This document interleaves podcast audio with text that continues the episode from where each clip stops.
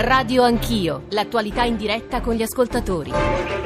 Mare Ionio, rimorchiatore Mare Ionio da pattugliatore Guardia di Finanza Paolini, vi intimiamo l'ALT, arrestate le macchine. Non possiamo fermare, non dobbiamo fermare nessuna macchina perché noi siamo arrivati per pericolo di vita. Questa è la nave dei centri sociali, non hanno obbedito a nessuna indicazione, hanno autonomamente deciso di dirigere verso l'Italia per motivi politici. Per noi gli sbarchi non sono stati mai un problema. Se c'è una barca in difficoltà e ci sono le nostre barche vicino, li aiutano. Ovviamente le vite umane vanno messe in sicurezza e sono la nostra priorità, quindi non sarà un caso di Ciotti nel senso che non deve andare avanti per giorni. C'è una chiara linea politica sulla migrazione che questo governo sottoscrive e il responsabile del governo sottoscrive per primo. Il concetto di accoglienza è diverso da quello di sbarco. Consentire sbarchi indiscriminati, senza limiti, non equivale a offrire accoglienza. Scortata dalle motovedette della Guardia di Finanza, la nave Mare Ionio, con i suoi 48 migranti a bordo, alla fine è autorizzata ad entrare nel porto di Lampedusa. Ora i militari stanno procedendo al sequestro.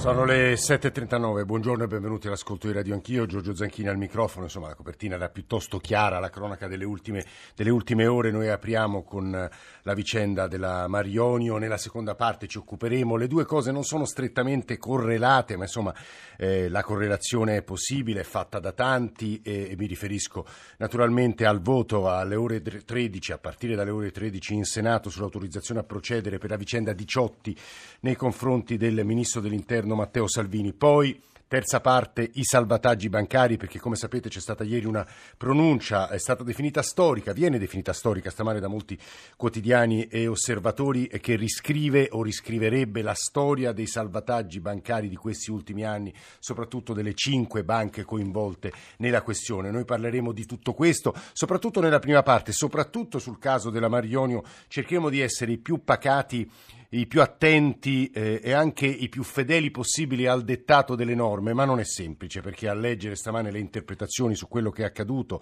anche le osservazioni di giuristi e avvocati, insomma le divergenze sono evidenti e quindi faremo un po' di fatica anche noi, così come immagino voi ascoltatori, a capire dove stia il diritto, dove, stiano, dove stia la verità delle cose, insomma se, se, è possibile avventurarsi in un terreno così ingombrante. 335 699 2949 per sms Whatsapp, Whatsapp audio, radio anch'io, chiocciorai.it per i messaggi di posta elettronica, l'account su Twitter, i social network, la radiovisione, ci sta ascoltando eh, Nicola Molteni, sottosegretario eh, agli interni. Molteni, buongiorno, Lega, buongiorno e grazie per essere con noi.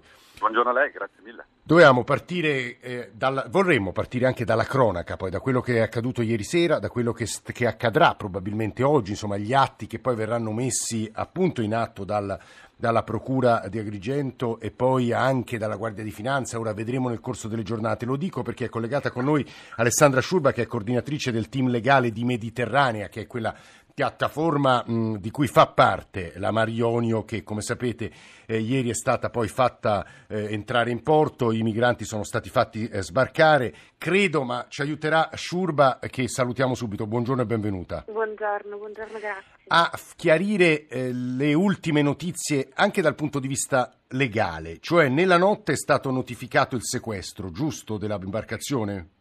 Nella notte sì, è stato convocato in caserma il nostro comandante, gli è stato notificato il sequestro probatorio su iniziativa della Polizia Giudiziaria, in particolare della Guardia di Finanza.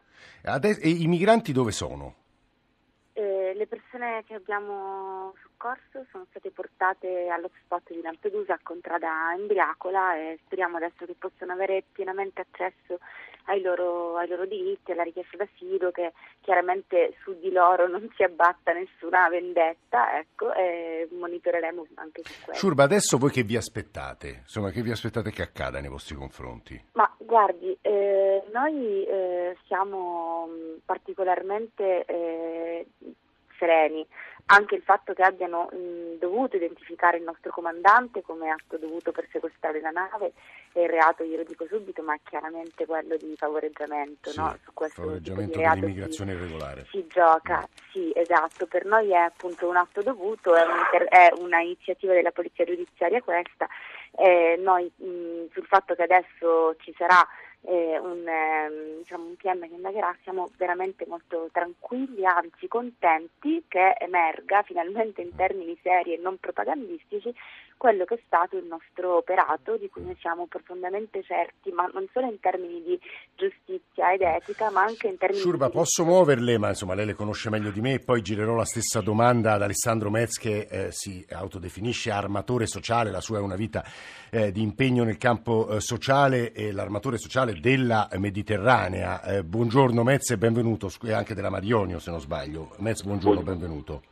Buongiorno a lei, buongiorno a tutti. Perché eh, dopo le risposte che voi darete alle obiezioni che vi muoverò, eh, basate su quello che poi leggo stamane sui giornali, sulle parole di, eh, soprattutto di Carlo Nordio, ex procuratore capo a Venezia, sentiremo che la, la, risposta del sottosegretario Molteni. Che cosa scrive stamane Carlo Nordio? E lo, e lo, dico, lo, lo giro prima Alessandra Sciurba e poi Alessandro Metz, che tre indizi fanno una prova. Quali sono questi tre indizi? Stando alle dichiarazioni del portavoce della Marina Libica, il gommone dove si trovavano i migranti era privo di motore e la Marionio sarebbe arrivata sul posto prima della stessa locale Guardia Costiera. Domanda, come ha fatto a trovarsi proprio lì a raccogliere un'imbarcazione più o meno alla deriva? Secondo, il medesimo portavoce ha detto che il nostro equipaggio si è comportato scorrettamente senza cioè ottemperare alla procedura prevista dalla legge del mare per le operazioni di ricerca e soccorso. Domanda, se fosse vero, cosa farà la nostra magistratura? Terzo indizio, la legge del mare prevede che i naufraghi vengano portati in un porto sicuro, possibilmente il più vicino.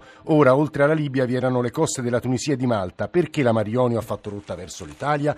Allora, Sciurba e poi Mezza sì, e poi sentiamo perché Molteni. io sono contenta che si aprano poi diciamo anche le inchieste queste discussioni così diciamo, eh. si fa chiarezza no? ma proprio che lo facciano dei magistrati qualora decideranno poi di, di convalidare e andare avanti e, um, ovviamente noi ci auguriamo che la nostra nave ci venga restituita subito perché dobbiamo tornare a salvare vite e a, monitorare sul rispetto ai diritti in mare allora, queste obiezioni sono obiezioni diciamo, molto semplici da smontare. Partiamo dall'ultima, c'era una perturbazione eh, molto, for- molto, forte in arrivo, mh, mm, proprio eh, lì sul punto del soccorso, perché rendeva impossibile ogni altra rotta che non fosse quella eh, verso il nord. Mm. Quindi la, la Tunisia era mh, mm, immediatamente esclusa. E immagino su questo Shurba si aprirà in sede, non so se processuale, ma insomma, sì, una discussione certo, infinita, ma, insomma lo vedremo. Fortuna eh. le condizioni sì. meteorologiche insomma sono Dice, non sono contestabili, oggettive, non sì, sono contestabili, eh. quindi siamo molto tranquilli.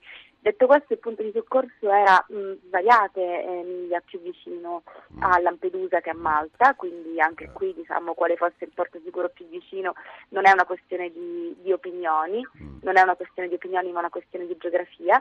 Eh, per favore, io ho detto ieri, chi eh, dice che la Libia è un porto adeguato, addirittura lo scrive, dovrebbe guardarsi per due giorni di fila come penitenza. Eh, peraltro stamane lo scrivono anche alcuni giuristi, Shurba, e questo, questo colpisce. Mm, no, guardi, questo Avete disobbedito ma... ai comandi della Guardia di Finanza?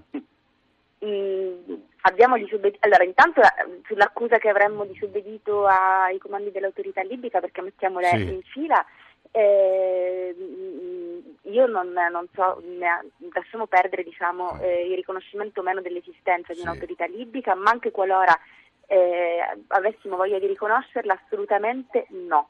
L'unico ordine arrivato dai libici nel corso della nostra prima missione è stato di tenerci lontanissimi da una coordinata precisa. Giulio, mi permetta, sì, sì, non molto chiare le sue risposte, di fare una domanda secca ad Alessandro Metz. Finan- no, sì, le, le, rispondo sì, su questa cosa della Guardia di Finanza. Noi siamo stati costretti a disattendere l'ordine di ALT mm. a pochissime miglia dalle acque territoriali perché è impartito in un punto in cui, come, abbiamo, come dimostra il video che abbiamo diffuso ieri immediatamente, eh, fermare quel rimorchiatore avrebbe messo a rischio mm. e in pericolo l'equipaggio passaggio e gli ospiti. Sì, sì, sì, no, questa cosa l'abbiamo... quello che era in suo dovere fare. fare. Alessandro Mezzo, una domanda secca. Dice Salvini, questa è la nave dei centri sociali. C'era un piano, è una provocazione, Alessandro Mezzo?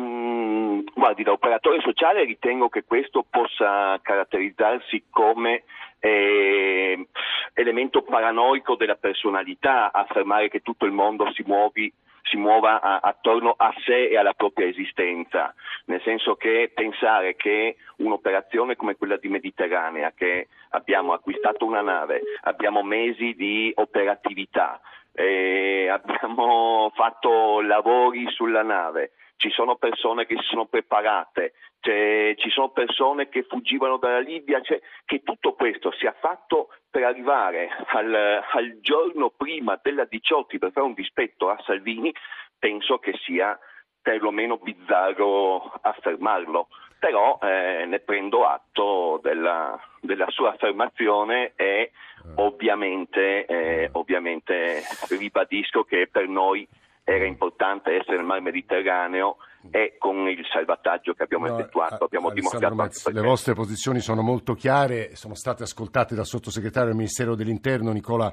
Molteni e che immagino al quale vorrei fare un sacco di domande ma insomma non, non riusciremo a farle però Molteni immagino, immagino, che alla luce di quello che ha ascoltato le voglia, voglia non dico replicare ma insomma dare la sua, la sua visione dei fatti io ho perso alcuni passaggi perché è caduta sì, la linea. Sì. Innanzitutto mi lasci dire che non c'è della propaganda, ma ci sono degli atti concreti e sono degli atti inconfutabili. Il sequestro probatorio è un atto concreto che è stato disposto dall'autorità giudiziaria, dalla polizia giudiziaria. Eh, c'è un fascicolo aperto da parte della magistratura, c'è un capo di imputazione estremamente grave. Io ho sentito qualcuno prima che così minimizzava il reato che viene contestato e che viene ipotizzato e che ovviamente dovrà essere provato dall'autorità giudiziaria alla quale ovviamente ci affidiamo, è un reato gravissimo che è favoreggiamento all'immigrazione illegale. Eh, c'è una violazione, vi è stata una violazione costante e continua delle leggi del mare da parte della ONG Mare Ionio, vi è stata la violazione di alcuni trattati e convenzioni internazionali nel mare. Cito ad esempio la convenzione SAR di Amburgo del 1979. Certo, questo sottosegretario lei sa meglio di me che saranno i magistrati, i giudici a stabilirlo, no? Ma, eh, eh. Ovviamente, mm. quindi, quindi eh, questo vale tanto per, per eh, la bontà di quello che è stato commesso oppure no. Quindi eh, da questo punto di vista il fatto che sia stato aperto un fascicolo d'inchiesta, il fatto che vi sia un capo di imputazione gravissimo, che ripeto qualcuno sta minimizzando, ma il favoreggiamento all'immigrazione illegale, il favoreggiamento all'ingresso illegale del nostro paese è un reato estremamente grave che è punito in maniera mm. grave.